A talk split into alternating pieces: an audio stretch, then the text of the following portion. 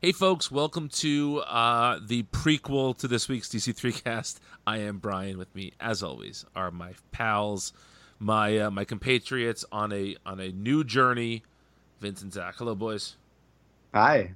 Hey. We've crossed the Rubicon. We have crossed the Rubicon. So, just to pull back the curtain a little bit, we are recording this on uh, March 23rd, and we just found out that next week's DC Comics may or may not be coming out and that due to the coronavirus epidemic, their pandemic rather, there may not be comics in the way that we are used to having them for a little while now. We don't know how much of our readership reads digitally, reads in print. We're just not sure. And we don't want to stop doing the show, but we also don't want to do the show if we are reading digitally and our listeners are reading in print, and so they're missing out on stuff. And so we we've been sitting here for the last hour or so, just talking about this, and we think we've come up with a pretty fun plan that we're going to do. Um, and I just want to say off the bat, um, part of this decision is that right now we feel like DC is in a little bit of a lull. That there are some interesting things brewing, but there's not a ton every week to talk about. And so we think that this will both make our show better, will be enjoyable for us, and will protect us against any potential delays that happen at DC for the foreseeable future. So, uh, you guys have already heard our Crisis on Infinite Earths episode. Uh, we are going to be doing a series, potentially a quite long series, of all of the events that we feel are worth discussing from Crisis on Infinite Earths through the present day. Um, Vince, you want to run down like the first four or five that we're gonna be talking about? Oh my gosh. Uh, Legends. Uh-huh. We're, we're, we're going to start with Legends coming out of Crisis. Uh, we're going to do Millennium. Uh, we already did Cosmic Odyssey, so Brian's going to re up that episode for you guys. But um, but it, it wasn't that long ago, so um, you can go listen to that. Um, we're going to do Invasion. Uh, we're, are we skipping Armageddon 2001? No, I can't remember. we're doing it, we're doing it. we're doing that. We're doing that. We're doing War of in some capacity. In some capacity, yes. We're doing War of the Gods. Those are just. the Let, us stop few. there for now. Let's stop Yeah, there for now. yep. So, so um, Zach, why don't you tell them what our plan is to keep current with DC books if they are coming out? So if they are coming out, our plan is to do a bonus episode um, that would come out at the end of the month, kind of highlighting the the kind of big moments uh, in DC for that month, highlighting you know new issues or, or new number ones. Um, you know any big events, things like Death Metal, Three Jokers, um, or you know if there's anything that just stands out as particularly good or special to us. So, um, kind of a condensed version of what you get from us every week in one big bonus episode. And and we should state that we're doing this in part because of the, the delays, in part because of the lackluster books right now, and in part because it feels like DC is in a holding pattern waiting to get to 5G, which may or may not be happening now. So the pledge we're making to you guys is that if at any point DC gets really interesting again, and we feel like once a month is not enough, we will bag this. We will we will put a pin in this, and we will go back to doing our regular format until things soften again, and then we'll finish up this list Until Um, the curve flattens again. Yes, exactly. To keep it uh, current here. Um, so we have something like 34 different things we're planning, but some of those, uh, which I did not take into account with our account before, Vinci and Zach, uh, some of those are like four and five week endeavors through one event. So if this goes the way we think it's going to go, it could potentially bleed into 2021. But again, if 5G is a thing and it's super interesting, we're not gonna we're not gonna ignore interesting product. We just think that there's probably right now between four and eight books a month that deserve our conversation, and we're gonna still do those books. And and Marvel's publishing all of them. God damn it. direct your hate tweets to at Walker Fox. Um, I got horny on Maine. yes, he did. So, um, so yes, so so so this is this is what we're gonna be doing starting um, next week.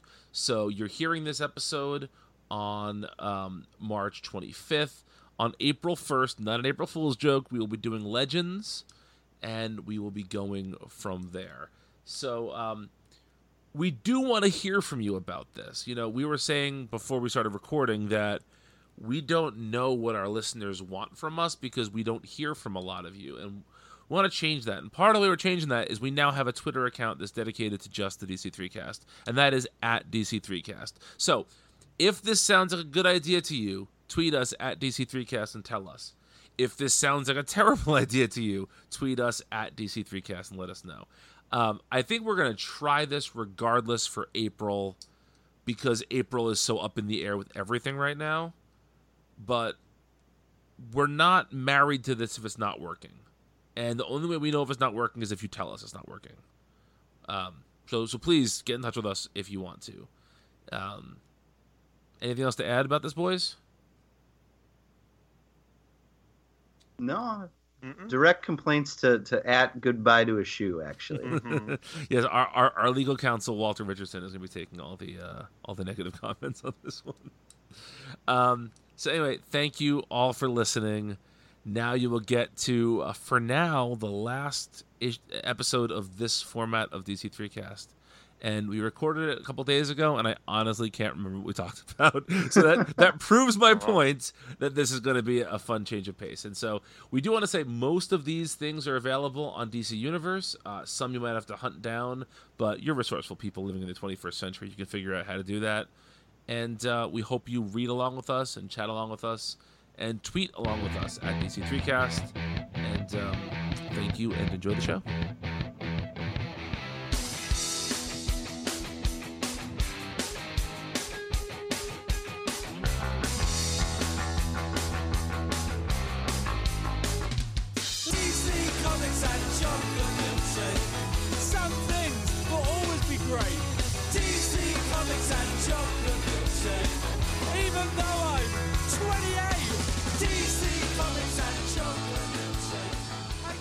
Hey, folks, welcome back to the DC3 Cast. My name is Brian. With me, as always, are Vince and Zach.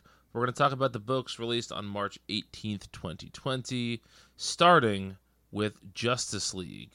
Uh, so, Vince and Zach are going to get mad at me about this because they didn't want to read this book, but I felt it was the end of Rob Venditti's first arc, and this is supposedly one of the just one of the DC like flagship books. We haven't checked in with it in a while so I felt it was worth checking in on. Uh, written by Robert Venditti, illustrated by Doug Mahnke. Um, I just want to say one quick thing, and then I'm going to turn it over to you guys. Um, this is one of those books where I think if I were to be, if someone were to describe to me what happened in this arc, I would actually kind of enjoy it. I think there's some clever plotting that goes on here, like the whole idea of John Stewart's whole idea about getting Barry to bring them through a portal to this planet that's far away from a yellow sun, like that's that, that that's a clever it's a clever bit of of writing there. And, there. and there's a lot in this book that, from a plot standpoint, I think is is pretty good and pretty clever. And you know, we got Sodam Yat in it and all of this, but I can't help but just find this is a very very boring Justice League story. Your thoughts? That that's my thought. Agreed. Did you also sort of like some of the plot machinations? I mean, I feel like get the Daxamite slash Kryptonian adjacent villain away from Yellow Sun is like very expected. It's not innovative or surprising necessarily. Um, I like the Mahnke art. Okay. Vince? Uh, yeah. Um, this was tremendously boring, and I think um, That doesn't- that doesn't mean it was- boring. yes, yeah, that doesn't mean it was awful or anything, but but it's like Zach said, it's every beat of this is pretty expected, down to the idea that uh, you know they've got Sodam Yat there, and they tell him like, you know, you're you're welcome to come around anytime you want, and he's like, nah, probably not. See ya. Yep. you know i'm I, i'm kind of sick of i think i'm going to use my time here talking about this issue to not talk about this issue but to talk about a couple of the things about modern comics specifically dc because that's m- mostly what i'm reading that bother me Look at I that. feel- A DC three cast member reading DC comics. How novel. Ooh, that's that's some wild. killer that's some killer shade on zach there i'll just leave it at that um Go where the goods are. okay so you are my the first mercenary. wow Yeah. okay man he did get Dan DiDio fired with his time off. Um, he uh, okay, so my my first point. Um, I I feel like these days, ever since the New Fifty Two, really, every time it looks like DC is going to expand the universe or bring new characters in or bring old characters back. Most of the time, I'm sure there's exceptions. They're afraid to let them stick around. It always seems like they're there for an arc. Like I feel like Sodam Yat used to be just constantly in the background of every Green Lantern story. You know, That might be overselling it. I know what you're saying, but I don't think he was around that much. I'm, but every time you saw like a group shot of the Lantern Corps, he was probably there. You know, He he was around for almost all of John's run. Yeah. But my, my point is, I, I just feel like they do this thing where they bring these characters back or they, you know, tease a new character joining the Justice League or whatever, and they're there for an arc, and then you never, you don't see them again for another three, four, five years.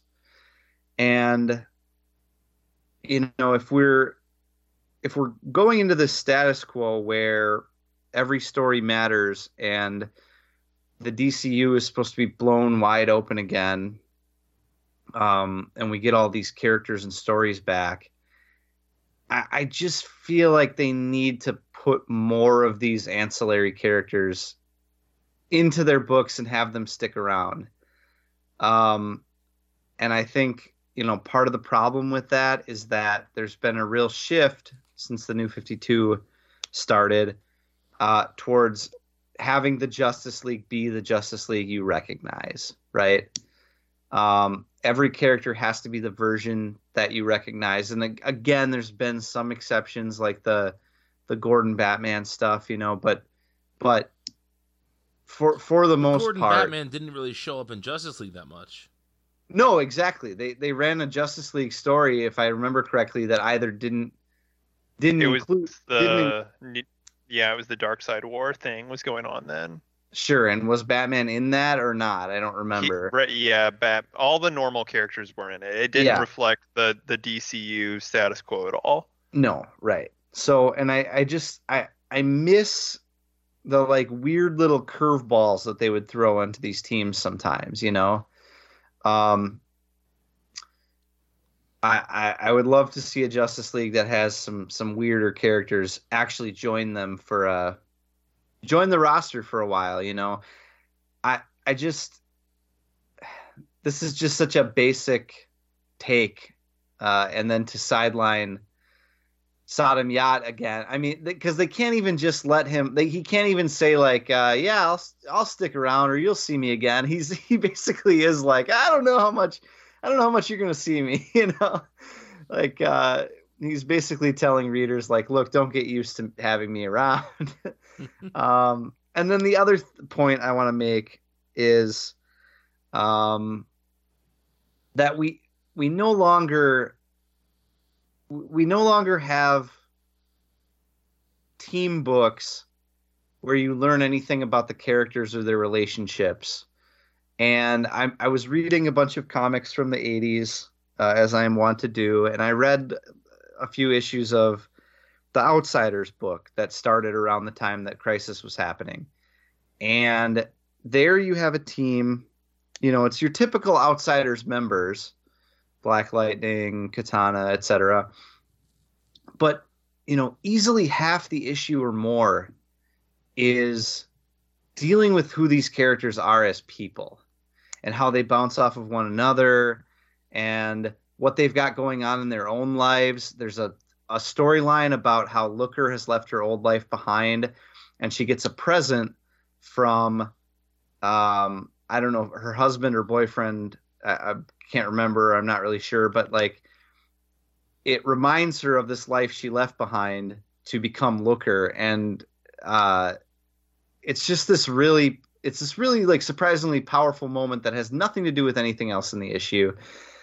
And there's just not enough of that in comics anymore and it's a real shame especially when you have like four five six issue arcs where ostensibly you would have time for more of that stuff but you read an arc like this and it's mostly uh characters beating one another up, fight scenes, explosions, uh, Deus Ex, Deus Ex Machina style conclusions, and that's about it. There's no there's no arc here for anyone.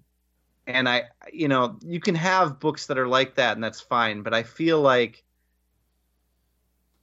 I feel like that's just what Justice League has been for so long it's no longer saying anything about any of these characters. It's just putting them in puzzle boxes for them to solve. Can I just slightly push back against that? Not with Justice League, but in general.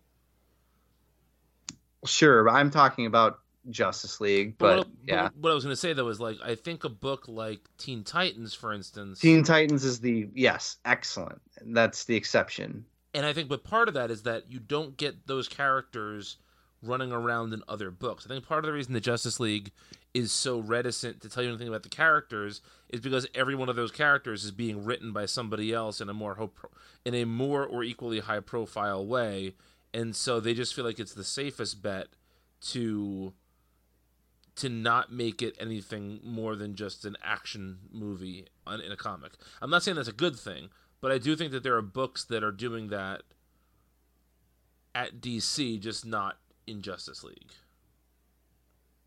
Yeah, yeah. I mean, Teen Titans is the big one, and that and that's why I've enjoyed that book so much because you actually do learn things about these characters, and and they they have lives out, outside of the team, and uh, and yeah, you're right. Like Bendis is doing tons of uh, personal stuff with Superman. That's right. I just wish when everybody got together, there was still room for some of that stuff. Right. No, I get that. I, am not saying you're wrong. I, I just did want to say, you know, I think that there is still some good character work happening places. It's just not happening in Justice League whatsoever. For sure. Yeah. Yep. And that was the case going back to like the New 52 and the John stuff. It was all very much uh, plot, plot, plot. And they're all, you know, these five, six issue deals. It just feels so uh, bloated with nothing but action. I mean, we've talked a lot in the past about our desire for Justice League to not mean those seven characters. And I think that's part of the problem too. Yeah. Is that there are so many interesting characters DC could be putting there where they they would have things to say about their characters, but unfortunately, you know, they're sharing Batman with seven other books or whatever. Right. So yeah. Yeah. Yeah. But I feel like we have had Justice Leagues in the past that have had interesting things to say about the characters in the cast. It's like, for instance, the Robinson run. I was gonna Oh, bring it that's- up, but I knew you would. So That's pre New 52, and I specifically said sure, sure, do sure. it later. Yeah, yeah, okay. Now it's it's it's become this uh, tentpole book, and I, I'm sure it's intentional. it's just my criticism of it is is that it's not what I'm looking for, and you know it it's they tend to put great artists on these books. Almost every arc is something that no one is going to remember in two years. You know, no one is going to remember this. Apologies to Venditti, but like no one is going to remember this four issue arc or whatever it was. I just had a thought and it has escaped my brain, but it was smart and I'm sad I lost it. Um, shit. Well, you're not used to that, so I know, I know it's an unusual occurrence, so I gotta Dang, Gotta savage. gotta strike while the iron's hot here. No, just kidding. Uh, something about Justice League. Oh well, I'm sure it'll come to me when I'm, when I'm half asleep later tonight. So, uh, anyway, let's move on. All right, nothing else to say about that book, I presume. Well, the only other thing that I'll say that we haven't really touched on that I think is a a um, you know handicap it has is it's essentially kind of out of continuity right now. It's it's in continuity, but it's it cannot matter right now. You know, right. so it has no bearing on anything, which sometimes can be good, but I think in this case is bad. Yeah, I agree with that. Uh, what was the last Justice League title that really felt in continuity? By the way, I mean, like Snyder's stuff is like, Sni- I mean Snyder stuff. I don't know. I, that always felt to me like Snyder stuff wasn't being reflected across the board. I mean, it was like the status quo of the like the whole line with the um with no justice. year of the villain. I, I think that's true in a macro sense, but I don't know if anything that ever happened in one of his Justice League issues was ever the the subject of a editor's box in a non Justice League comic. Well, I mean, we had like several months where Lex showed up in like every single book to give somebody an upgrade, Sure, but and term- the Doom Signal was showing up all the time. And Sure, but I mean, am I'm talking about in terms of actual like, not a character showing up someplace else to do that, but like. A, like nobody walked through nobody was walking through downtown metropolis and said hey the daily planet building is destroyed and then editor box said see justice league whatever like it was very self-contained I- even though it was a No, I think they did that with like Lex, like with him like blowing himself up. I feel like that got mentioned in some other books. that happened in But, um, justice league It was in the free comic book day issue. okay which was written by Snyder. right Um, yeah, I don't know, but I mean, like, how much other like that's? I feel like that's as in continuity as anything can get. That's like, what I was gonna say. how- sorry, sorry, yeah, I had my thought. Doesn't Justice League now feel like pre-Bendis Avengers? yes, sort of. I don't know. I didn't read pre-Bendis I don't even remember what. I, I, What was pre? Who was pre-Bendis? well, that was like the Busiek run, right? I don't mean just like the run directly before Bendis. I mean like before Bendis took over Avengers. Avengers was a very Yeah. boring team-up book for a long It time. didn't, and it didn't matter. Right, it didn't matter at all. It was just like Yeah. it was just you had these big characters together, but there was very little that you cared about mm. with those in those books. Sure. Sure. That's also like really how I felt about it during the Hitch run too, though. Oh, absolutely, yes. Yeah, like um and really even Even even think about like the Johns run for most of that Justice League really didn't matter either. hmm It's funny how it was. It was. It was set up to sort of be a really important event cedar Remember how that like first first arc, or maybe it was the end of the second arc, had that like mystery. There was like a someone writing a book. Yeah, the author who yeah, yeah, who turned himself into like a weird skull face villain or something. is that what happened? Yeah. something Yeah. like and I, I feel like, and I could be misremembering. I thought that that was supposed to be much bigger, and then editorial plans changed, and then they went to the Forever Evil stuff instead. Yeah, I can't remember how because so yeah, so it was like the first six issues was the origin arc, and then there were like two one-off issues, and then that four-part arc with the author guy, and that was, Was pretty much the end of the Jim Lee stuff. That Was- was a four part arc. Jeez. Yeah, Was Christ that Almighty! Also, was that also when there was was it Atomica, like the evil female Atom, who was like a Yes, mole on the team? uh huh. Was that the same? yeah. oh my Yeah, god! That yeah, that was yeah. her. She- Well, yeah. next next reading series, New Fifty Two Justice no, fuck you, no.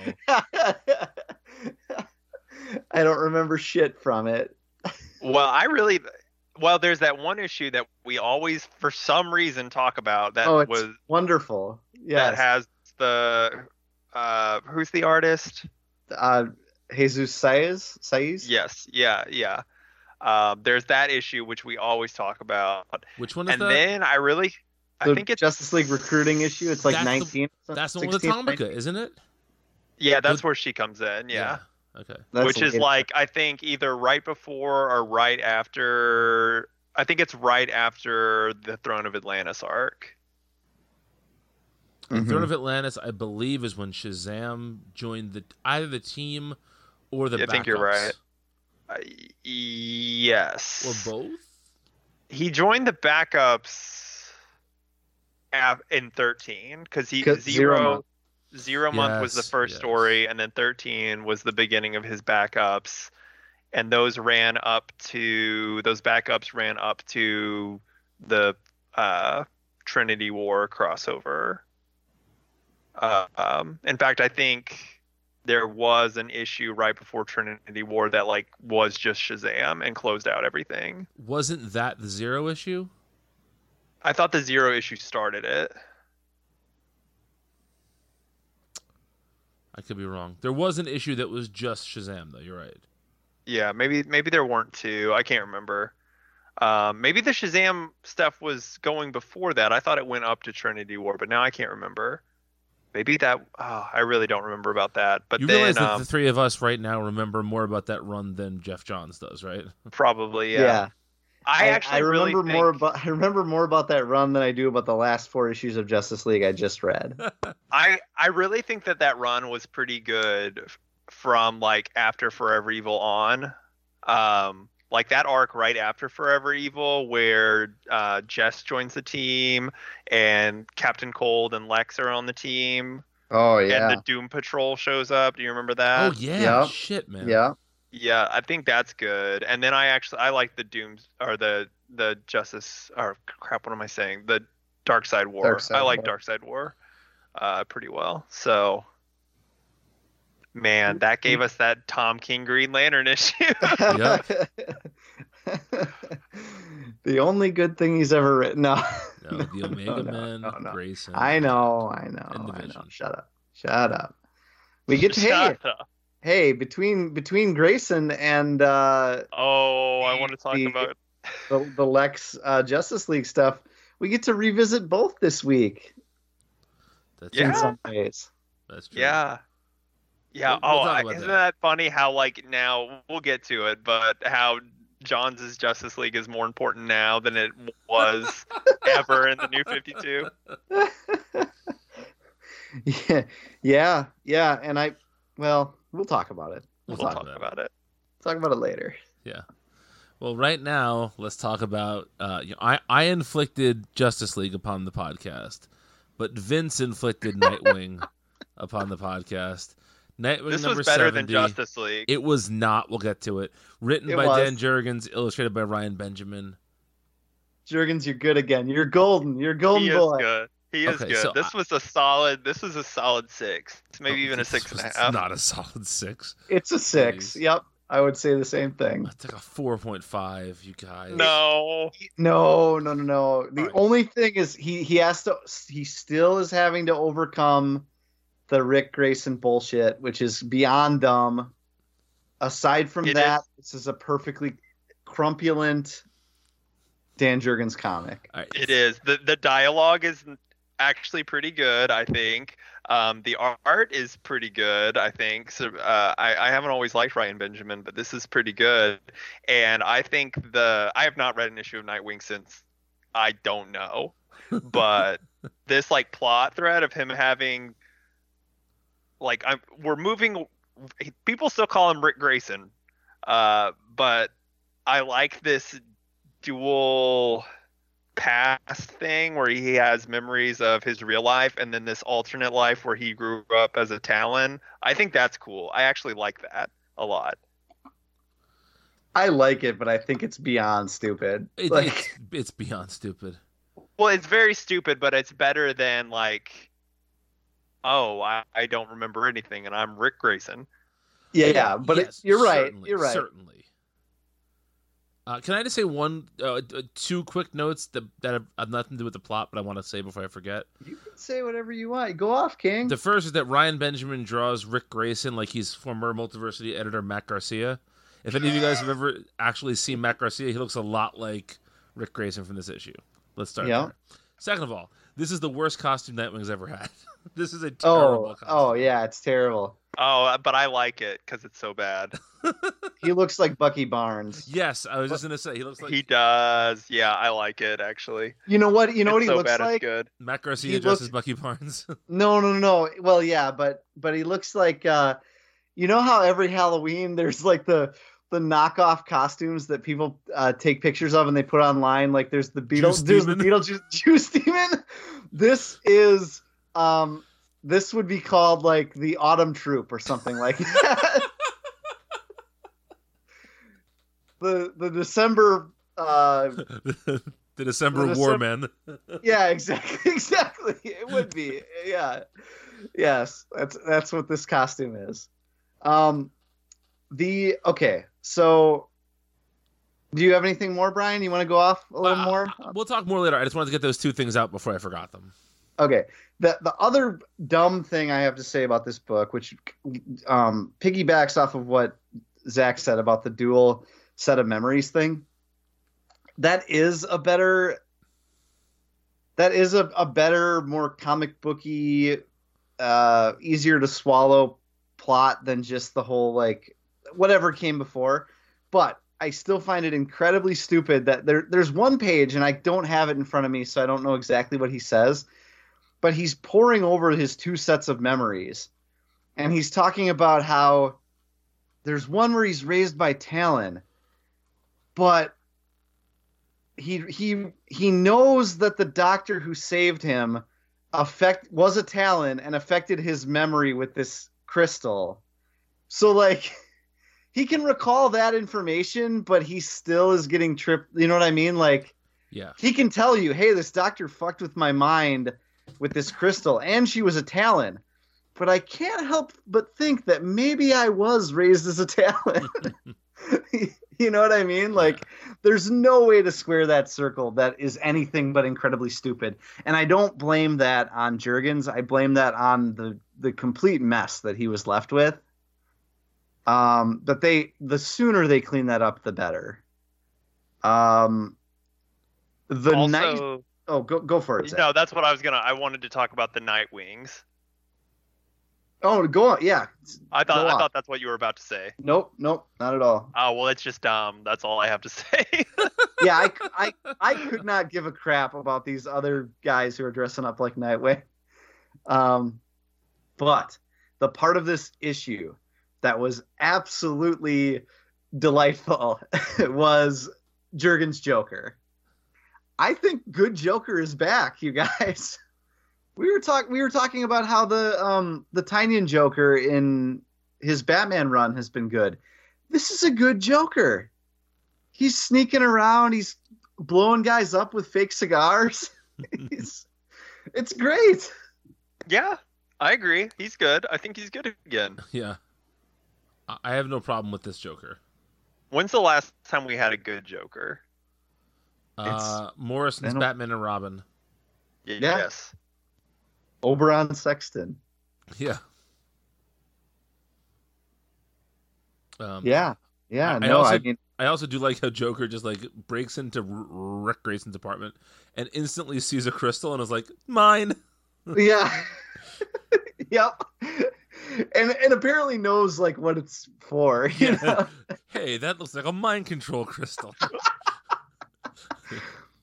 This Which, of be why course, obviously. yeah. This must be why he thinks he's Ric and not Dick Yeah. anymore. I feel like Ryan Benjamin's Joker on that last page is like directly out of Knightfall, like that era. It's just such a Mm. '90s Joker. I'm not Mhm. complaining about that. I, it's a good thing. It's just it's very very '90s. Yeah. Yeah, I, I yeah, I think this is about a six. You know, that's that's probably as high as I'll go, but See, I, I just think that the dumb drags it down a lot, and we spend a bunch of time.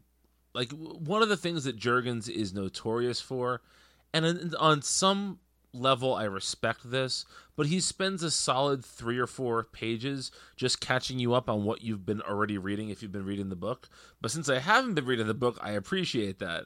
But I can imagine just this being unreadable if you're reading it every month. Like why why is there two full pages of me talking about of of him talking about why, you know, he doesn't have his memories or whatever. Uh it's just it's just intolerable. Um because he's got to catch the people who are uh, the Joker jumping on for Joker War. Jump we- on Joker. are we Joker Warhawks? I'm fully Jokerfied. Your fries and everything? Yeah. Yep. All right, well, let's let's take a break, and we come back. We have uh, two, dare I say, more interesting books to talk about. So stay tuned.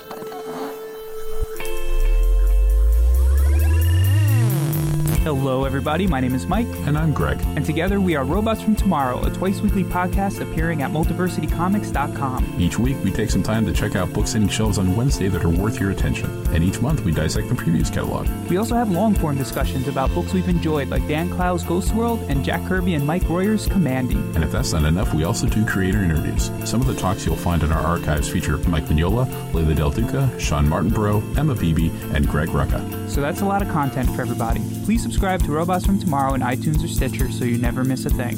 Robots from Tomorrow has hours of comic focused entertainment week in and week out. And now, back to your show. And we are back with the Robin 80th anniversary 100 page spectacular. And in some ways, it was spectacular. We'll talk about it. Uh, should we go story by story in this one? I think so. I think we could. Yeah. Okay. Probably, um, I don't think we'll have as much to say about every one of them, but sure, sure, yeah. we can do it. Uh, so I, I do want to point out that in some ways it's very fitting because it's really the it's really Dick Grayson's 80th anniversary, right? Not not the mantle of Robin. It's Dick, and um, I mean it's both, but you know, you understand what I'm saying. So there are one, two, three, four. I guess there are four Dick Grayson stories, two Tim Drake stories, two Damian stories, one Jason Todd, one Stephanie Brown. Uh, how do you guys feel about that breakdown of characters? I feel pretty good about it. Yeah, I I think I think that makes sense. I think I was trying to think of like the other Robins, like Carrie Kelly. Now she gets a pinup. Shoots a pin up, yeah. Yep, so that makes sense. Mhm. I I understand why there wouldn't be a Carrie Kelly story because that's very much its own universe that that DC doesn't mess around with a whole lot unless Frank Miller's doing it, you know. So Mhm. I totally get that.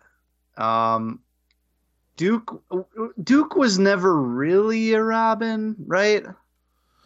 He was We Are Robin. There was We Are Robin. Right. That's, but and I I get the sense that that just doesn't count because they're not Yeah. they're not like official Robins. Right. And, it would have been really cool to get a story with that, just to get like James Harvey back I was to just gonna do say, that or something. yeah. Just, just wanted the James Harvey story in there, yeah. Yeah, Yeah, yeah, that that would've been- been great.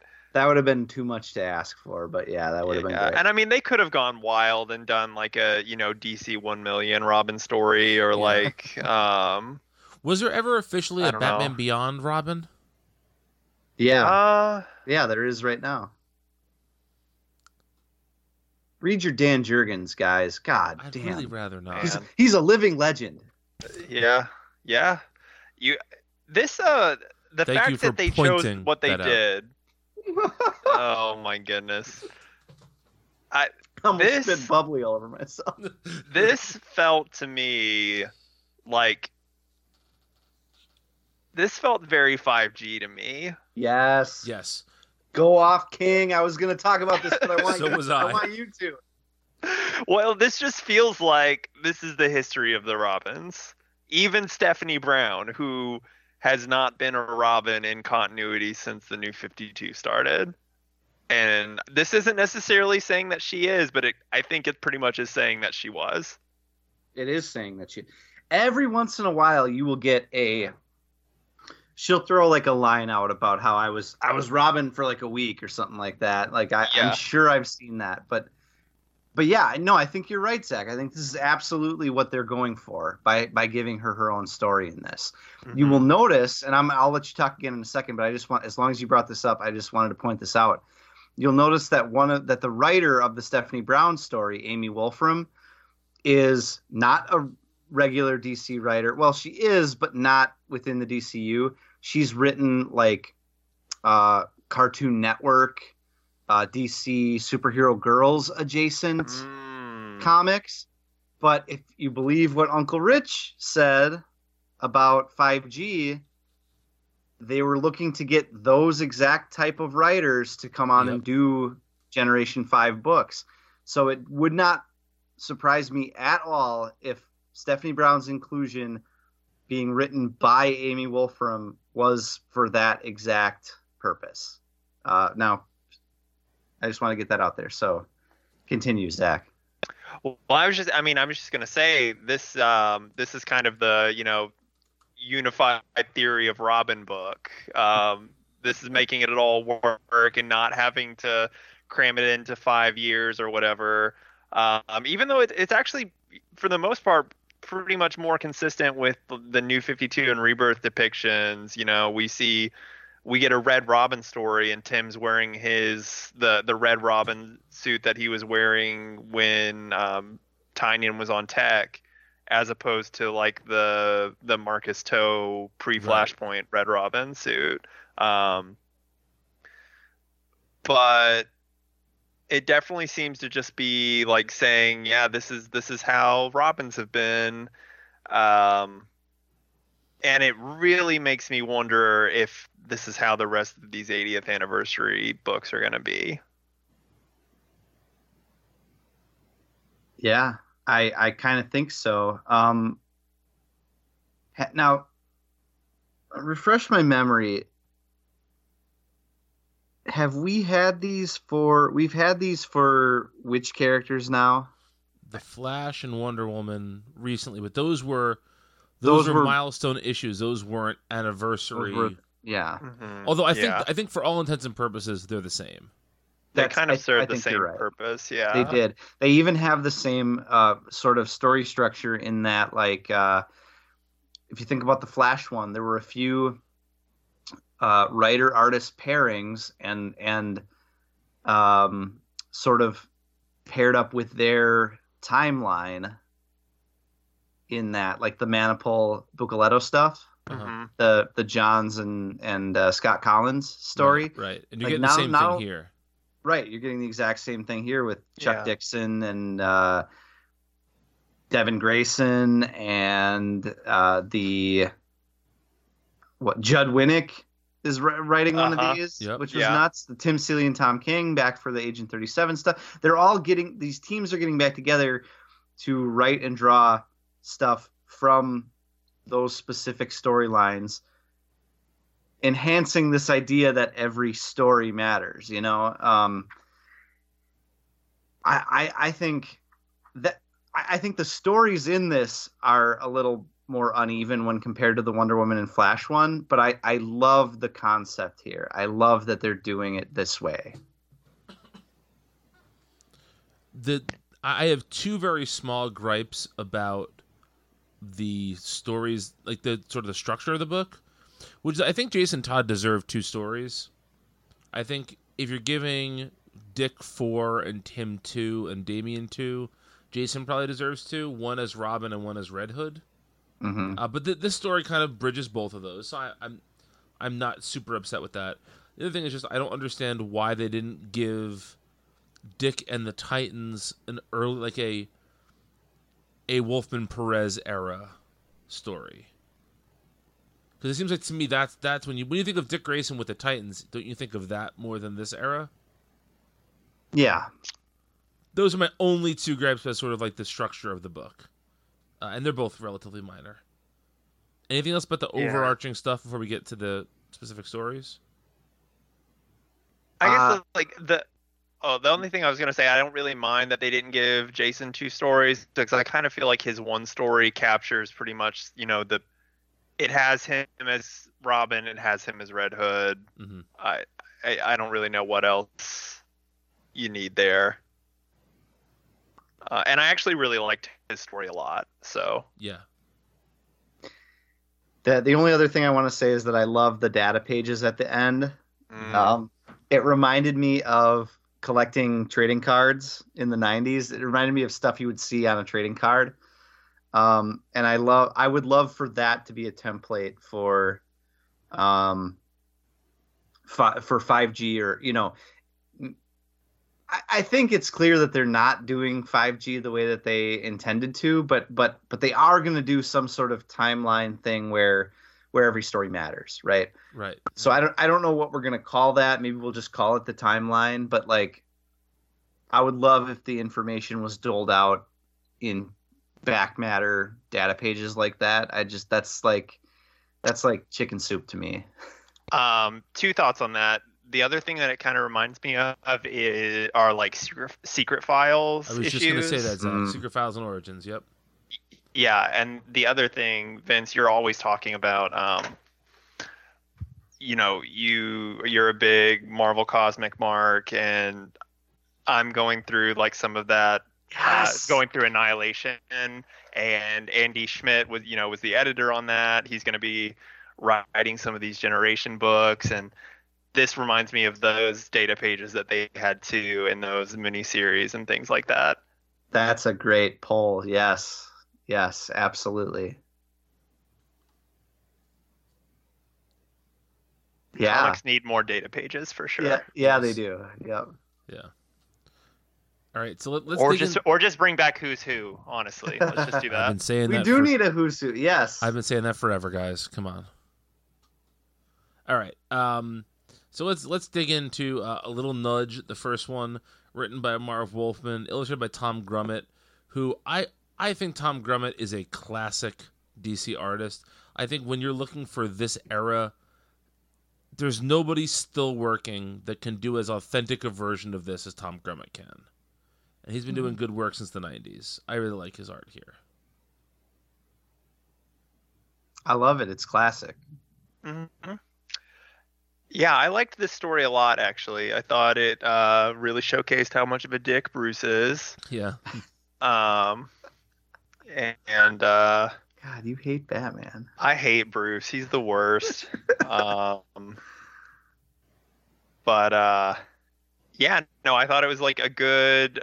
I thought it was a really good story, and I, we've seen this so many times. You know the the Dick, you know, getting getting too old to be Robin, getting ready to go be Nightwing. We've seen that story so many times, but I feel like this really got to the got to the heart of it. Um, the art was really good. That I will say, I hate I Bruce is the worst, but he his costume's really good in this. You know, 10 This is a great, yeah, great costume. yeah, really good. This is how Batman Um, should always look. Yes, yeah, so good. Um, yeah, I actually really, really liked this one, and I, I was kind of surprised how much I liked it. I, Yeah. I, there's a couple of stories in this issue that try and really get across the differences between Bruce and Dick. I thought this one did so in a less ham-fisted way than the one does later. yep. From the king of ham fists, right? Yeah. Um, yeah, yeah. I I really enjoyed this. Um, Dick's Dick's in the undies too. Yeah. We've been talking. We've been talking about the undies. The undies matter, you guys. Uh, all undies matter. Um, Yeah, this is probably the first story since the New Fifty Two started where he's not wearing that like faux Tim Tim Drake pant Robin suit. Yeah. yeah. There, I, I we've would call seen it a pantsuit because that's a different implication. But Yeah, we've seen it a couple times recently because I, I've been bringing it up to to to show that like that that's a, to me that's a sign that like DC's putting their money where their mouth is. Yeah, well, I think Uh, it's like it's like Clark got his trunks back, so yeah, Yeah, why but this is Dick this is the them? first like full. We've seen it in flashbacks here and there, like a panel here and there. Yeah, this is the first story we've gotten. yes, yep. I love the moment where the kid's wearing the the uh, Batman shirt and he says he wanted he wanted Robins, but uh, it was all sold out. Yeah, Um, that was a nice moment, even though that would never happen. That there would always be a Robin shirt on the on the shelf. Um, yeah, it was good. All right. So after that, we get a Nightwing story, a Nightwing solo story, um, written by Chuck Dixon, illustrated by Scott McDaniel. I believe the two of them did the bulk of the first Nightwing series. That sounds right. I think that's right. Yeah. Yeah. Um, this story is, I would say, this is maybe the the story that goes the least into Dick's, um, like goes goes the least deep into Dick's character. Um, Yeah, you know what this this was though? what's that? It's the secret origin of the Joseph Gordon-Levitt. I was thinking the same thing.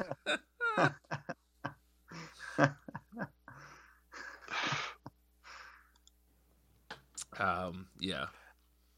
Uh, but I guess fine. this is interesting. Yeah, it's fine, but it's also this is a no man's land story, right? I believe so. This would have been that era. Yeah. So that's that's interesting. I think they've made mention to no man's land type stories since the New 52 happened, but just kind of another neat little nod to pre-Flashpoint stuff. Hmm Yeah. and and again just kind of highlighting the the timeline timelininess of it all Yep.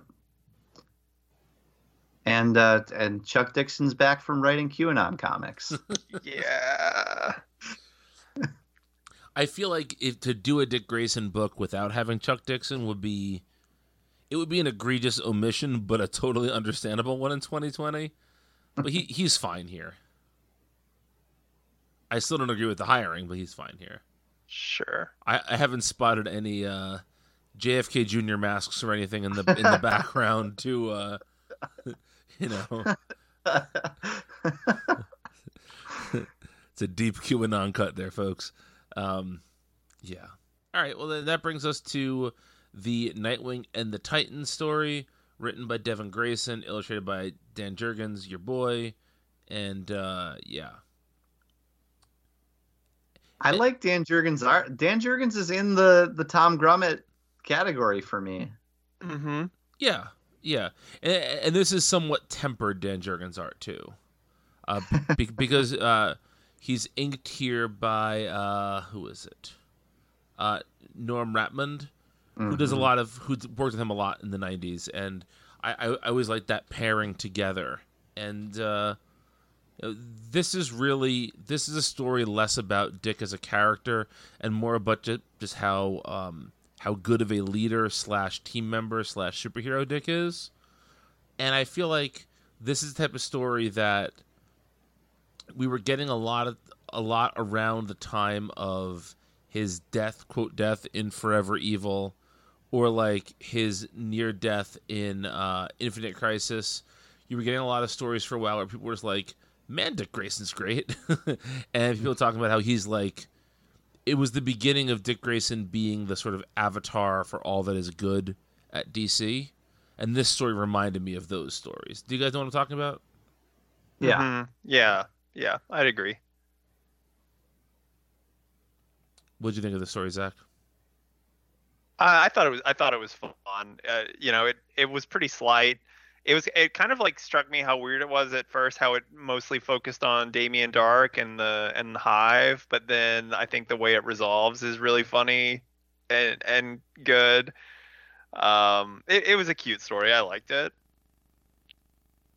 Yeah, it, it it really won me over at the end there. I, I was thinking the same thing. I was I was maybe that makes me an idiot or something, but I was reading this and I was like, okay, what is this? Yeah, they're talking kind of about Dick and his leadership, I guess, but I want him to be more of a part of this. And then the ending is just perfect. The reveal and and the only thing was missing was a rubbery piece of pizza because Dick talks Should- about having a pizza night. If if Brett Booth had illustrated this, it would have happened for right. It sure. would, but you you know he works with Norm Rapmund, so you would have thought that Norm Rapmund would have like inked in a piece of pizza somewhere Yeah. over Jurgens' art, like like that that diamond or that jewel that he's holding in the yep. at towards the end, like in the last panel, it morphs into a slice of pizza. Mhm. I could see it. Yeah, for sure. All right, then we are left with the final Dick Grayson story, which brings the entire Grayson crew back together. Written by Tim Seeley and Tom King, illustrated by Mikel Janín. Vince. I I could take or leave this one. Um, oh, interesting. Yeah, not not only are you right about it being like super ham fisted, but by this point I did feel like I, I I did think like, okay, we get it. We get how, like you said, uh Dick and Bruce are different. And I don't know, it was it was really nice to look at. The art was really good, but the, the story didn't do anything for me uh on top of that. And uh well, like I said, I didn't hate it, but but I I also think that in a Robin anniversary issue, I don't know that I needed Agent 37 story. I I feel like even Nightwing, even though he's not Robin anymore, makes sense because of how much he interacts with the he's still very much a part of the Bat family in any time that he's Nightwing. But uh this was just so far removed from Robin at all that I don't know that I needed it in this anniversary issue. See, I, I- I'm glad it was in here because I think that again, you're celebrating 80 years of Dick Grayson as much as you are 80 years of Robin, and so this is an important part of that character. Um, but it? It is, yes. Um, yeah, I, I would argue it is. I I would argue it is, and and I actually really like this. I thought it. I didn't think it was ham-fisted at all. I thought it was good, and I thought it was further proof that uh, Tim Seeley actually was the mastermind behind this. Well, Tim is great. Yeah, he's he he's the he's yeah because i mean you know we kind of wondered after after the great divorce and they split ways and one one did nightwing and one did batman and one was light and one was darkness and uh you really had to wonder what was going on there and i i think that this shows that uh i think this shows so I, as usual, I fall in between you guys. Um, I thought that there were some good parts of this. I just felt like the the trope of showing Bruce telling Dick to do one thing and then Dick doing the other. Once that happened one time, I was like, all right, here comes the rest of the ep- the issue. Now it just it became a very clear trope, and I don't think it did enough to subvert that trope. Nor do I think that trope is fun enough to just do it on its own. Um, it was fine. It was fine. That's fair. I liked it. I liked it a lot. I thought it was fun enough for a, a ten page story. Um, and that Janín art, that's very good. Yeah, he. And That guy can Spyro, man, I I'm probably just like I'm just a sucker for this like status quo too. So I mean, it, it was it was good. My fear whenever reading something like this, or if I read go back and read read the Omega Men, is that I'm gonna realize that I was just full of shit and it's always been bad. So I was a little bit relieved, but a little bit concerned by my reaction to this one story. Yeah, see, I think I thought like, oh, this is. I'm glad this is good because it it confirms that this was good to me at Yeah. least. You know what I mean? Yeah, yeah, absolutely. So I'm I'm kind of with you on that, but I had like a more uh relieved feeling overall. Yeah, it's fine. And that brings us to our uh, solitary Jason Todd story, which, as I think Vince was the one who mentioned it before, is uh, written by long. I mean, I guess essentially the guy who brought Jason Todd back, uh, which which is Judd Winick, who has not done a DC book. I want to say since Batwing. Oh, I think that's right. Yeah. and illustrated by Dustin Nguyen, which is a winning combination. Pardon the win pun. Um, I like this story a whole lot. Yeah, I would think I think I might say I might say top 3 for me actually. I think this was my favorite story in the whole thing. Wow. Look at thing. Yeah, that. and I we have quorum. well, I think let me tell you why. Because now Jason Todd is known as like the uh, grim castaway Robin, the one who's always uh, dark and gritty, brooding, right? Mhm. Um, I but I love that Winick got the young Jason Todd right because uh, first of all, we just don't ever see Jason Todd as Robin, even in flashbacks. Hardly ever, you know. Maybe once or twice a year in an issue of Red Hood and the Outlaws. Uh, Beware the Creeper. Um, but uh, but the thing that I loved when I was reading my when I was doing my Detective Comics read through was to read these Jason stories where he's Robin, and in it seemed like in every issue, it was part of his character. Like he and Bruce would be staking out. They'd be like at a circus or something, staking out uh, some crime that they hear is going to be committed or whatever. And Jason has like his big thing of popcorn and and a hot dog or whatever, and he's just there to watch the circus. And he's like excited to eat a hot dog and watch the circus. And Bruce has to remind him what they're actually there for. And part of his character as Robin was that he was just this enthusiastic, like smiling boy. And then part of the tragedy is that later, you know, they would make him into the he would get killed and they would make him into the brooding one. And I love how much he nails both sides of that and and doesn't doesn't try to change who Jason was as Robin. You know, this is totally something that Jason would have done. It's a, a super sweet moment to have him try to fix uh, Bruce's father's watch, and then to make it all come full circle at the end is just it pretty much icing on the cake. I, I can't say enough about this little story.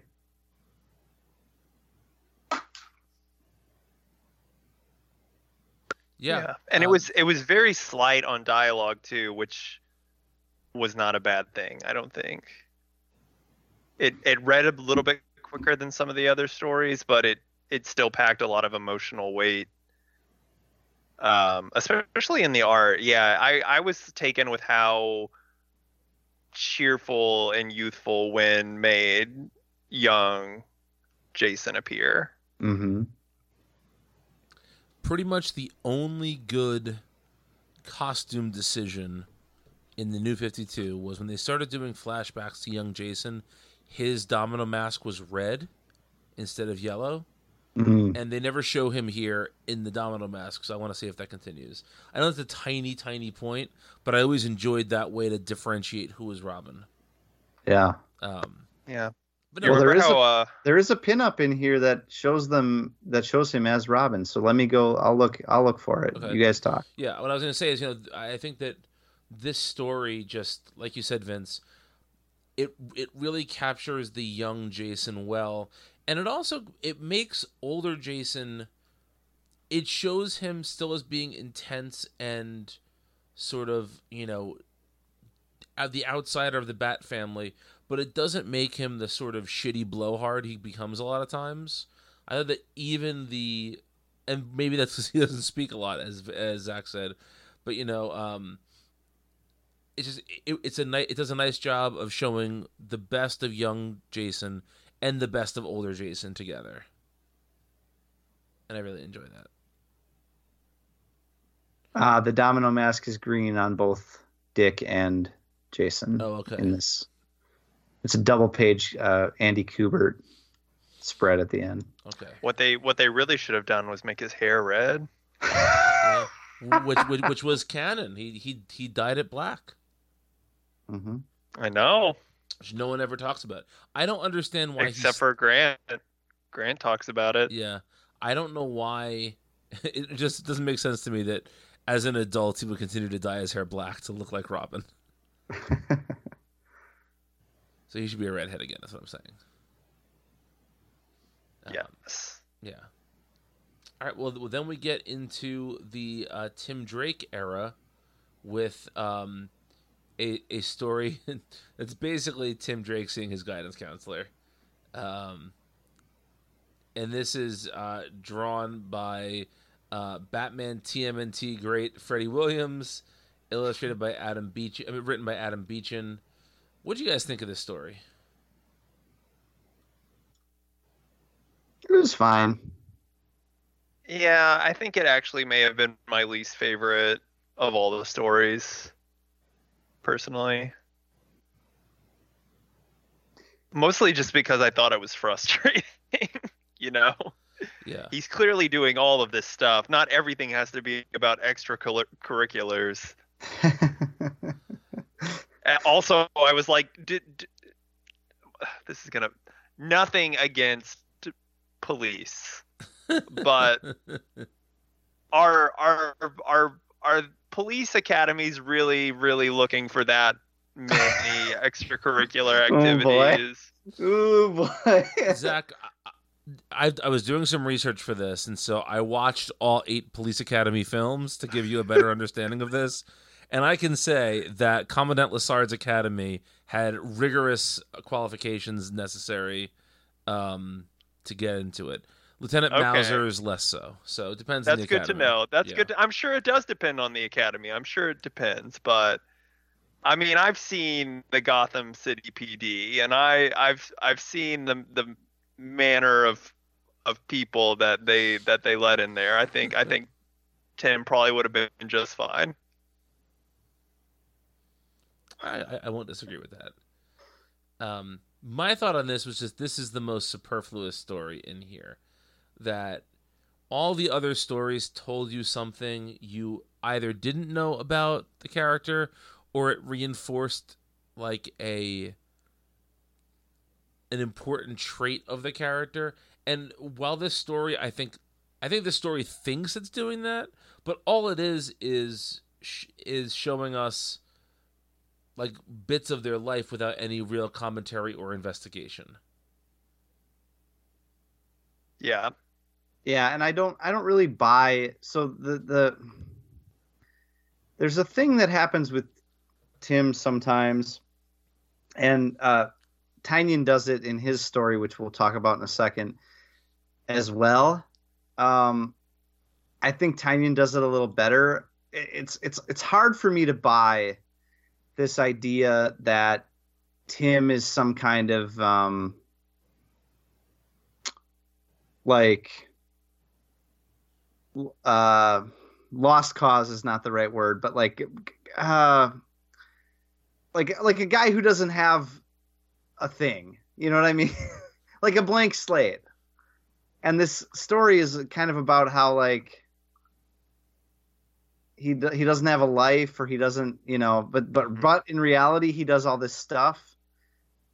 And yet you know they try to make tim like not only the guidance counselor but they always try to make tim's character into this mi- misfit who didn't doesn't belong with the other Robins, you know. And I I just did. I don't really think that that's the right take on Tim. Totally.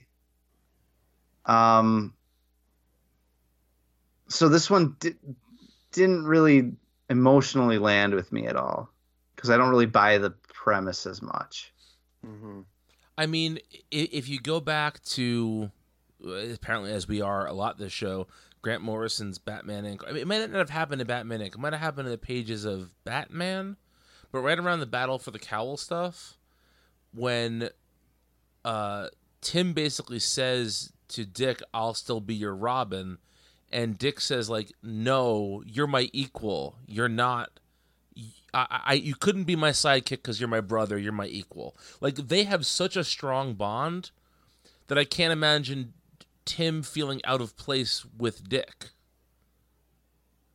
or even with Bruce. I, I don't know. I feel like of all the Robins, Tim has the least beef with Bruce. Tim's the only Robin who didn't quit or get killed.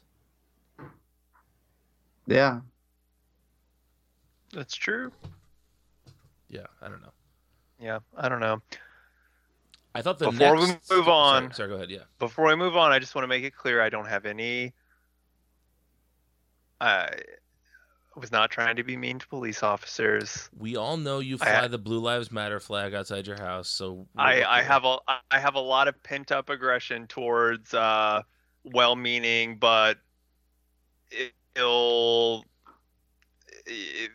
ill-intentioned uh, guidance counselors and academic advisors. You're canceled, Zach, and that's it, Chief. That's fine. Anita Lavala I've- was a I've- wonderful I've guidance done- counselor for me at Cresco High School, so I'll Well, just good say for that. you. Yeah. Um. Yeah. So let's get to the, the superior Tim Drake story, written by James Tynion the fourth, illustrated by Javi Fernandez. I'm with you, Zach. I don't know if this, or I, I forget actually if Zach or Vince said it. Uh, my apologies, boys. I don't. I didn't really buy the Tim as the outsider angle here, but I thought that all of the characters were written very well, and the Yes. story works, even if the conceit to the story doesn't work as well. hmm You want to know my issue with this story? What's that? It's that anytime Tynion kind of gets the chance to tell this kind of story, he all I feel like this is not the first time that we've had one of these kinds of stories where Tynion just makes a story about Tim getting ready to do the Gotham Knights thing. Yeah, yeah. Hmm. Sure. Yeah. It's it's just like I ju- I what I mean part of it is just because this is like such a good status quo that I think we all really enjoyed and to just kind of like perpetually only be able to interact with it in like well, this is what was happening right before it started, you know, is a little disappointing. Right. But that's it. Uh, otherwise I really liked this. I mean, Javi Fernandez drawing this is just fantastic. Mhm. hmm No, it is. Yeah, you took the words uh, right out of my mouth, Brian, on this one because that is the difference between this one and the one that came before. the the The conceit around who Tim is is kind of the same, but they all sound like they all sound like themselves, and they all make arguments that I totally buy when talking to him about it. You know, Yes. um, and so it all comes together better than the last story. Uh, I will say, piggybacking off of what Zach said, uh, which I totally agree with, I, I'm sure we've seen a story exactly like this before. In fact, I'm pretty sure there was like a uh, several flashback sequences leading up to. I can I can remember Tim like walking with Bruce around that like uh, that big tower that had all the the humongous windows where they were like Yeah. out in the open doing the Gotham Knights stuff. Uh, I, I remember this exact sort of thing already being said, and not only that, but I'm pretty sure he's also done a story where all the other Robins are like, "No, you're the you're this Robin. You're not, you know, I'm I'm fairly certain he's done all of this exact same stuff before in a different story. Um but that's okay. For an, for an issue like this, for a for a anniversary spectacular, I I can forgive that if it's well written. And I think it was. Mm-hmm. Mm-hmm. I agree. All right, now we get the Steph Brown story, written by Amy Wolfram, illustrated by Damion Scott, who had done a bunch of the. A bunch. There wasn't that much uh, Steph as Robin stories, but Scott was a part of them back when that was happening in. Uh, gosh, when was that? Was that like 2001? Am I making that up? Is that totally wrong? No, I think that's right. Like early 2000s. That sounds right. Anyway, what did you what did you think of this, Zach? Let's start with you. Well, was I was anyone else kind of weirded out with like the costume stuff? Like, was that supposed to make you feel uncomfortable, or was that just kind of like cute tongue-in-cheek stuff? I wasn't really sure where where I was supposed what I was supposed to feel about that. It, it felt mean- like a weird place to focus. Let's call it sixty percent of the issue, or the story rather. You know, like it. And I understand that the costume is a metaphor for how the Robin persona doesn't quite fit on Steph, and so this is Mhm. like a visual representation of of it not fitting. Um, I get that, but it's a lot about her butt.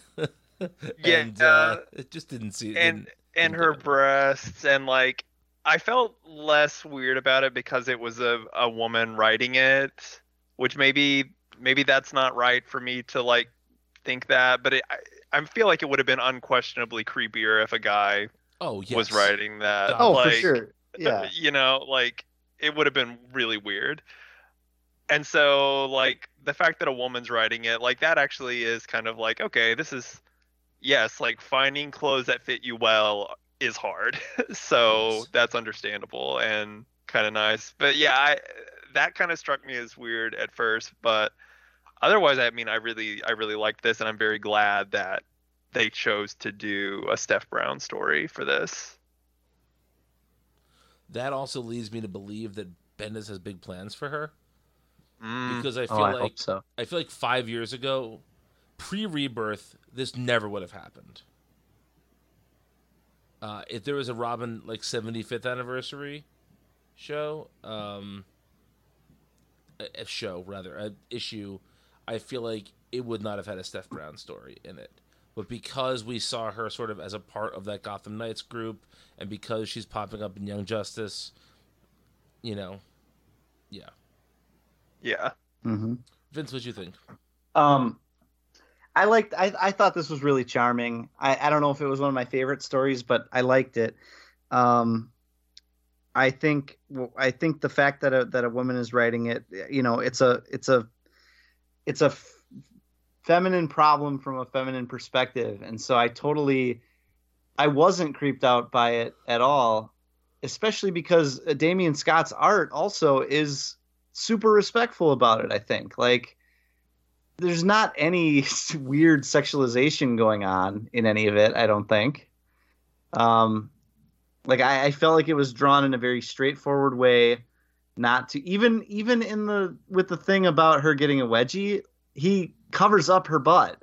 You know, like it's not like there's this big ass sticking out there going like, look at my huge ass. You know, um, it's I thought I thought it was really well done in that way. And so you're right, it is a little weird to focus on it you know in in Steph Brown's one story, but you know that was the angle that the writer chose to take and I I think it's an interesting one, an unexpected one, you know. And I really like Damion Scott's art too. Like it's it's not everybody's cup of tea, I'm sure, but it's it's super cartoony, super playful and uh you know, I wish the big two had artists draw comics that looked like this more often. Yeah, I, I was thinking about this as I was reading this issue, which is that I think that the claims of there being a house style at DC and Marvel is a little bit overblown, but there are certain styles that just don't get play there anymore, and this is one of those styles. Although Uh, I do, th- I do think like current Marvel young stuff is kind of like this. Actually, Damion Scott actually just drew the uh, Miles Morales the End issue. okay. And I was actually just before the show came up, I was flipping through our review copy of the the Outlawed Oh, wow, story, and yeah. and it kind of looks a little bit like this. Not quite as exaggerated, but it's it's kind of similar. Yeah, who who drew that one? It was uh, Kim Jacinto, I think. I think so. Yeah.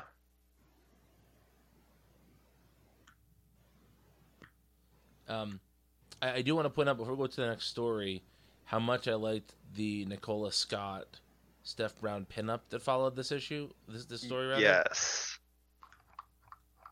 loved that. One hundred Oh, yeah. percent. Yeah, very good. We uh we need more Nicola Scott. What's the last thing that she did?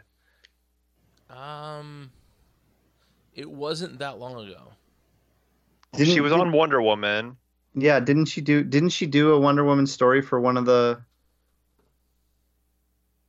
either Wonder Woman's 80th anniversary or something? Yeah, she might have. It's just been a long time since we've had her on an ongoing. Yeah. Yeah. God bless you. Thank you. I couldn't hit the mute in time. Um, alright. she she did that fantastic cover that I ordered for the Green Lantern 80th. Oh yeah, that has she all did. the different lanterns on it. Yeah. That's nice. Yeah. I'm sure that will have a place of prominence in your house next to the Chip Kidd Convergence variants, Jesus Christ. which I know you No. sold, but I will never let you live that down. No, There's- it's gonna be next to all of his Joelle Jones. oh well, yeah. No, That's pinups. right. That's they're gonna the be kissing face- pile. they're gonna be facing one. Yeah, they're gonna be facing one another so they can kiss. All right, well, let's get to the next story then, which is the Super Sun story. Uh, woot woot, big ups from uh, the DC3cast on this one, I'm sure. Written by Pete Tomasi, illustrated by Jorge Jimenez. Again, getting the band back together. Guys, this was so fun. This was so No, good. yeah, it's very good. Uh, just so nice, just so sweet. and unfortunately, because of the new Jon Kent status quo, you're never going to have a story like this really again. So, not that I'm lamenting, I like that status quo. It's just that you're losing this. And so, it was nice to get one more of these stories. Yeah, Although I, I believe the Super Sons are still alive and well in the uh, DC Young graphic novels. Yeah, but that's Garbo. Garbo. That was really bad. was it? I, I didn't. Yeah, that was. I mean, it's no Jorge Jimenez. It, it's not even that. I, I want to say. Really not good. I want to say one of them doesn't have the same like name in that. Like it's a different character. It's not Jon Kent or Damian Wayne. It's something else. What? Yeah. that's I- weird. Talk amongst yourselves. I'm gonna look this up. Okay, all right. Um, well, this was very good, and it uh, just really fond memories of this time in Rebirth, and uh, I I loved this stuff with them at school, and when he's talking about when Damian has trouble on his homework or whatever, Yeah. which is obviously I don't know I don't know if Damian would have trouble. Uh, So it it, it appear. Oh, I thought I thought I was implying that Jon, Damian's very smart, and I think Jon was is the one who has trouble. That's what I'm saying. Yeah, Okay, I'm yeah, saying yeah. I, I don't think Damien would have trouble. I so I like I like the little bit there that they did. Yeah. Um, so uh, I was wrong. They do have their correct names. My apologies. Uh, what but- book did you read? No, no, no, but it's it's they're totally different characters though. Like okay, Damian. he's not Superman's son. Wait, let me check. Oh no, he actually is. Okay. No, what I mean is just that the characterizations are totally different. Um, Okay. it's it's not good. Yeah, it's, it's very I'll bad. take your. Is it is it worse than the Catwoman one where she says fuck a lot. I still don't believe that that's a thing. It Uh, is. It's it's on my Yes. shelf. I, I, I DC sent me a copy of it. I'm looking at it right now, actually. Um, Read me a line. hang on, let me, let me let me reach over to the shelf and get it. Talk amongst yourselves. All right. talking, let's see. talking, talking. Selves, selves, Hey, hey, selves. I'm just flipping through the book for a fuck here, because I don't I don't have the pages. I, I don't have it annotated. You annotated didn't yet. earmark them. no, I didn't annotate it yet to get to the fuck parts. Uh, all right. If you don't find it in ten seconds, Vince is gonna make us move on. yeah, because I'm I've already stalled enough. I'm sorry, I just thought I'm about sorry, this Zach the other asked me to pull a book off the shelf and find a word in it. Okay. do you do you do everything we ask you to do? I try to be a good friend. Brian, make me an egg cream right now and send it. to- oh, an egg cream would be fantastic right now. guys. send me some gabagool through the mail. you just you just want to uh to relive the culinary delights of the Garden State, and I understand why, but that's okay. I do. I want some Oh, Taylor on. ham. Found it. Found it. Hang on. Sorry. uh, she is reading. A vo- she sees that she has a voicemail from Bruce Wayne, and she says, "Fuck a duck." so And what is Class- the age range on this book? Classic Selina, by the way. yes, of course. Um, There is no age. That's the thing that's uh, shocking about it. There was no age indicator on at least. I don't know if they've updated it in future volumes, but I, I bought the first uh, or printings. I mean, I bought the first printing of that thing, and there's nothing on there that would indicate like mature language No, or it, it says DC Ink, which I believe was their like edgier of the two. Like they're the, the It is. adult It one. is. But, But how would you know that? Know that? Exactly, Yeah. yeah, how's- yeah.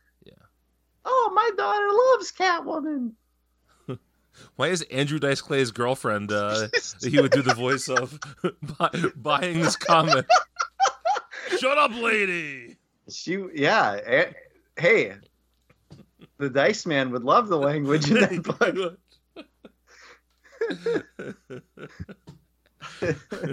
That's a reference that one listener will probably get, and they'll laugh very hard at it, and, and everyone else will just stare at their iPods or iPods. The fuck year is it? Oh, iPhones. Damn, Jesus. man, what you're living in? listening on their record players and You're Hey. still stuck in the Steph Brown Robin era. If we could press this to vinyl uh, affordably, I would, Zach. So there we go. 2004, by the way, Steph Brown Robin. 2004. Okay. Okay. Thank you. Yes, I was a senior in high school. I was a senior in college. I was a freshman in high school, maybe. Yeah, freshman-ish, sophomore somewhere. I don't know. That's preposterous. Crab rangoon, things of that nature. Um, There's a reference only one person exactly. Um, Show Anything David Roth. anything else to say about the uh, Super Sons besides it just being very good? Yeah, it was very good. Okay. Last but not least, we get another Damian Wayne story. This one written by Robbie Thompson, new writer of um, Teen Titans, and illustrated by your friend of mine, Ramon Villalobos, doing his best Chris Burnham impression. hmm Mm-hmm. Which is just his art, basically. Yes, absolutely. I, Yeah. I, I don't mean to imply it, just that their their styles are very similar. Yeah, this yeah, is this. Is I kinda- actually maybe like this a little bit better than Burnham, honestly. I think he's out Burnham, Burnhaming Burnham. I mean, his I kind Batman of is agree with that. thick here in the best way. Yeah. thick. Well, it's kind of like a nice mix between Burnham and Ian Bertram. Mm. Ooh, okay. I can see that. That's my read on it. Ian Bertram of Batman Eternal or Batman and Robin Eternal? Which one did he do a bunch from? Phew, that's a good question. I don't know. We're just referencing Uh, all the hits tonight. Yeah, yeah, I can't remember which one he. I I'm pretty sure it was Batman and Eternal. I want to say, is where we first saw him in the Bat books. Um, but yeah, um, I I really like the art here. The story, is kind of just okay. You guys agree or disagree with that? Yeah, it was fine. Yeah, it, it's another okay. It's another one of those like, uh, Batman and his and his Robin don't totally understand one another. Only this time, Robin is his son. You know, it's It it's felt. kind of the same old, same old. Sorry, oh, go ahead. go ahead. No, Go- you- no, you no, finish. no. I- I'm I'm bad about interrupting. Please finish.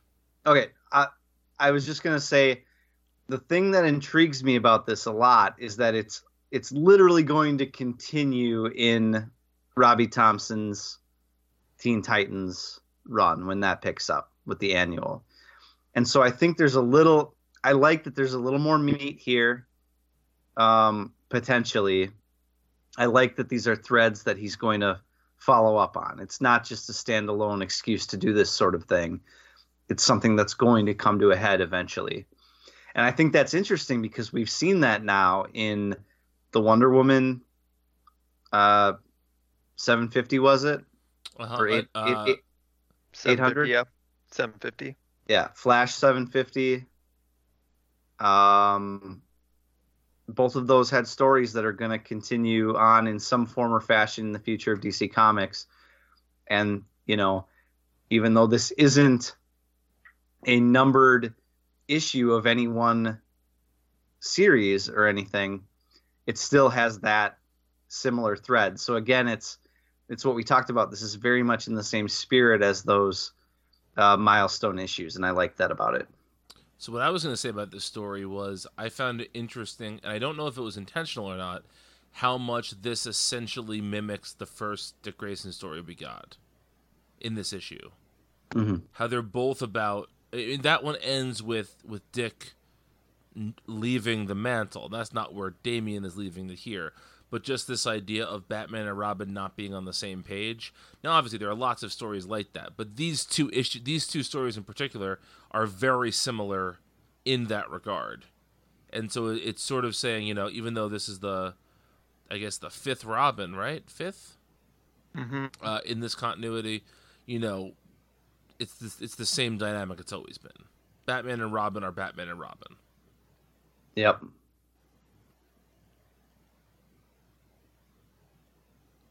Yeah, overall, this was a really enjoyable hundred page issue.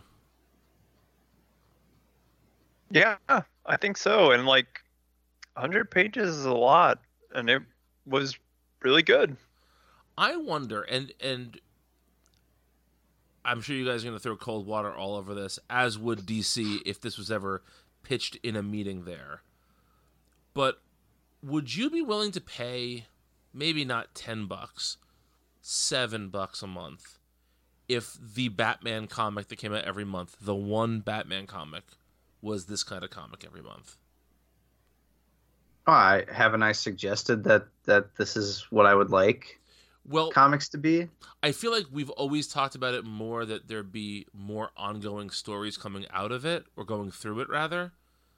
But what about just these like anecdotal stories? Do you need do do we as fans need those big overarching stories anymore or could we do with just a year or two of stories like this? I mean, I would like there to be some overarching story. I, I would like there to be something, um, because otherwise, I, I otherwise I would not feel compelled really to read it. If it was just this sort of thing all the time, um, I feel like there needs to be some forward momentum to make me want to buy it. Yeah, I agree with that. I I, I think I think if they condense down their line, I've said this on the show before, like there should be a Green Lantern title that's like 80 or 100 pages a month and it's got like four stories in it and they're anthology style. But yeah they do need to they do need to propel some sort of story forward. Otherwise otherwise every story you read is just going to be the the venditti justice league where in two years it won't matter that you read it and you won't remember it Sure. um Sure. Okay. and enough has been said about all these characters that that this this sort of retrospective stuff is fine for anniversaries um and milestones but i would like i would like the anthology style applied to ongoing stories more like a like a shonen jump So you, I was just gonna yeah. say, so you want to see like a Shonen Jump or a 2000 AD style thing where there's five stories. Like 2000 AD is five stories every week, but it it winds up being essentially like eight pages? So yeah, it's essentially like a an issue of a comic each five issues of a comic over the course of the four weeks of the month you know so Yeah. so so you're basically saying that so 100 pages five stories for the green lanterns i could i could see that i would Yeah. love that Yeah, if like say like under you know like the post Johns Green Lantern, if all those books had just been one thing, or if like Superman, Action, Supergirl, and superboy or legion or something yeah, or Le- yeah, and Legion, say those four books were all in one thing. Yeah, that would be great.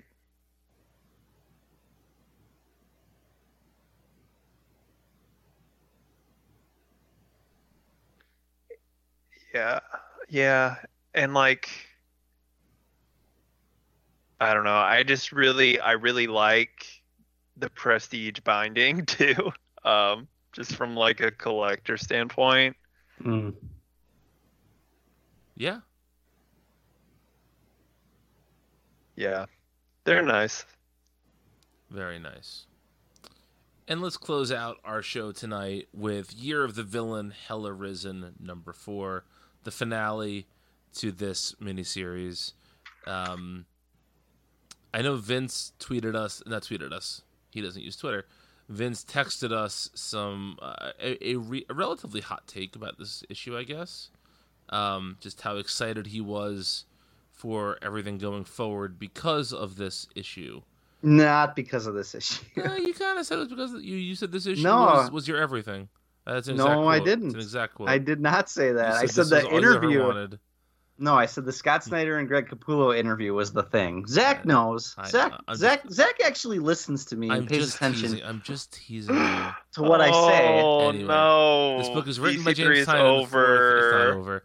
Written by James Tynion the fourth, illustrated by Steve Epting. No, Vince, I was just teasing you. Um, this issue is the most recap I've ever seen in a comic. Maybe. it, Yes. It basically recaps two years of DC stories in the first like ten pages. Um, really for no reason. Who's buying the fourth issue of a miniseries that they haven't written the whole miniseries? Well, I know who's buying the third issue of the miniseries if and when they haven't been reading the whole series and it's perverts. What does that mean? That was the one, you know, that had punchline in it and like it sold out everywhere because everybody like all the shops had just been ordering it at like you know, the levels that the earlier issues had been selling and so it sold out everywhere and like like people like speculators were so angry at comic shops for not having it and like uh, there were a ton of shops that made it so that you had to have had issues 1 and 2 on your pull list to be able to buy it Yep. People because our industry is great yeah Yep. Perverts is right. You nailed it. It's ah, it's a curse. It's a pox. yeah So uh, so let's get into this. This this issue does two things that are important going forward, which is that it frees the various infected heroes of their infections, and it reverts Lex back to his human status. pretty quick Yeah. Yeah. Oh, very quick. Yes, both things happen with almost no build-up. um, but besides those two things happening, and I guess this also sets the stage for death metal in the sense that it aligns the Batman Who Laughs and uh, Perpetua together. But yeah, well, what did you think of this, Zach?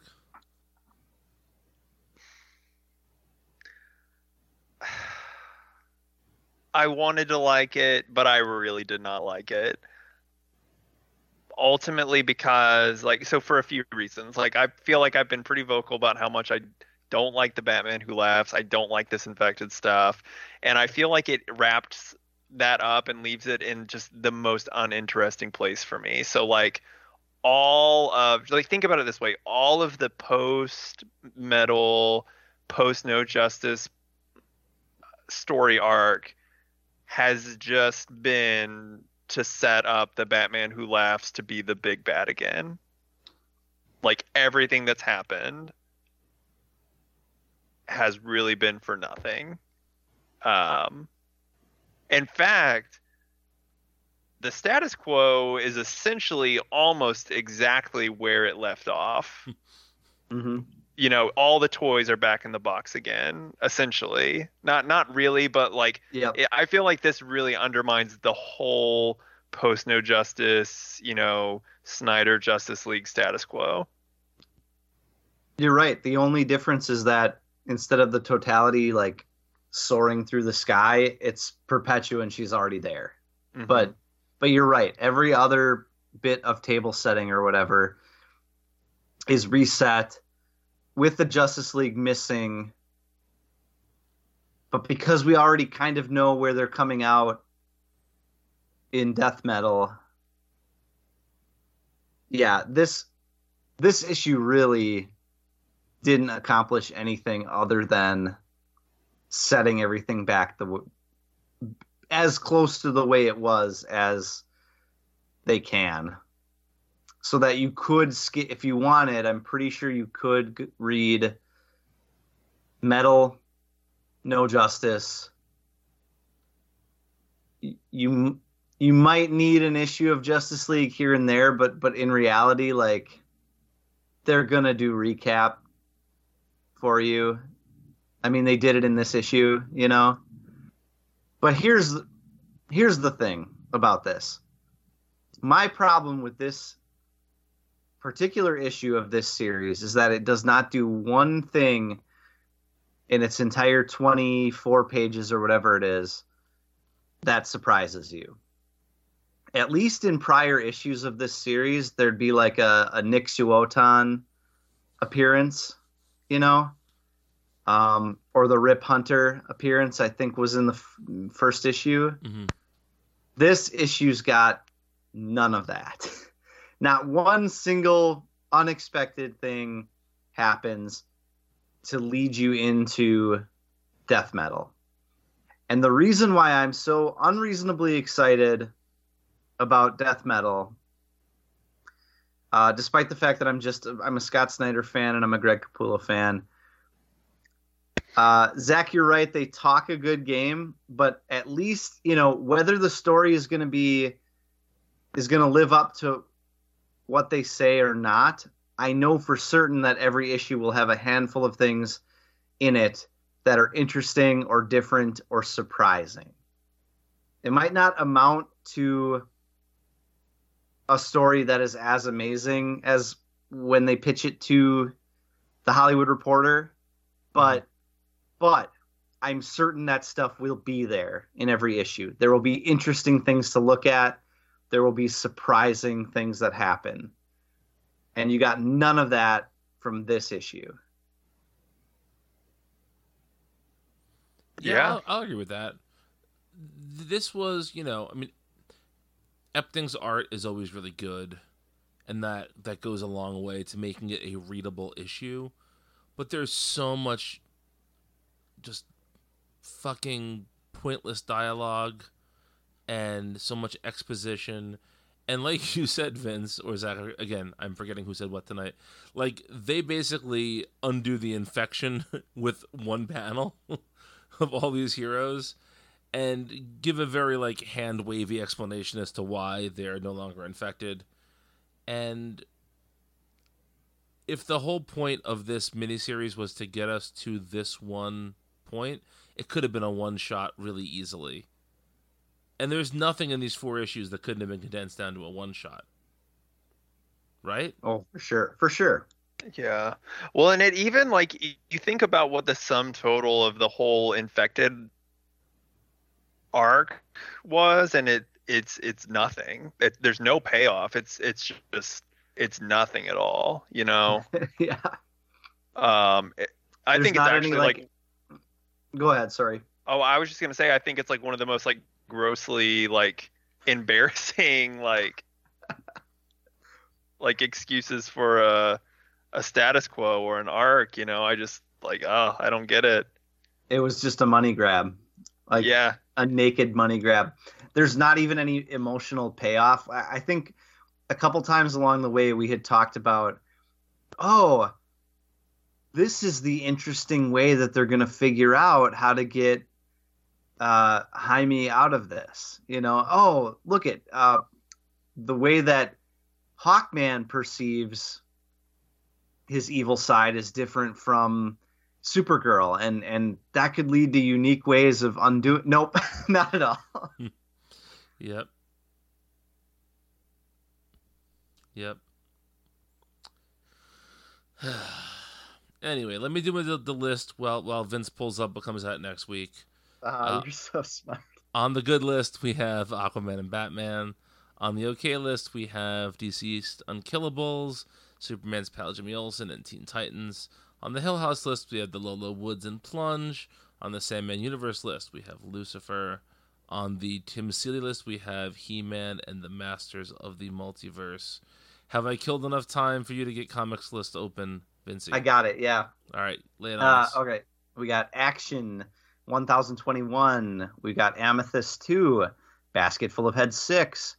Batgirl 45. Batman Beyond 42. Batman Curse of the White Knight. Finale, issue 8. We're not going to read it. Doesn't matter. Uh, Batman Superman 8. Uh, Detective Comics 1021. Mm, Far Sector 5. Flash 752.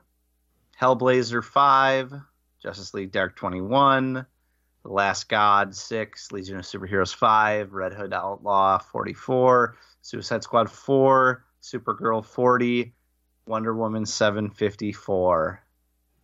That is a huge week of a lot of books I may or may not read. I don't know. yes. Same. Um, if you need to get two thirds of us, you can get us on Twitter. I am at Brian Needs a Nap. and I am at Wilker Fox. If you need to find Vince, he is creating a shrine in his basement to death metal. He's very excited. He is hyped for this. And uh, yeah, look for him uh, burning sage throughout the neighborhood to cleanse the world for the coming of death metal. I'm excited to see you giddy about this, Vince. I really am.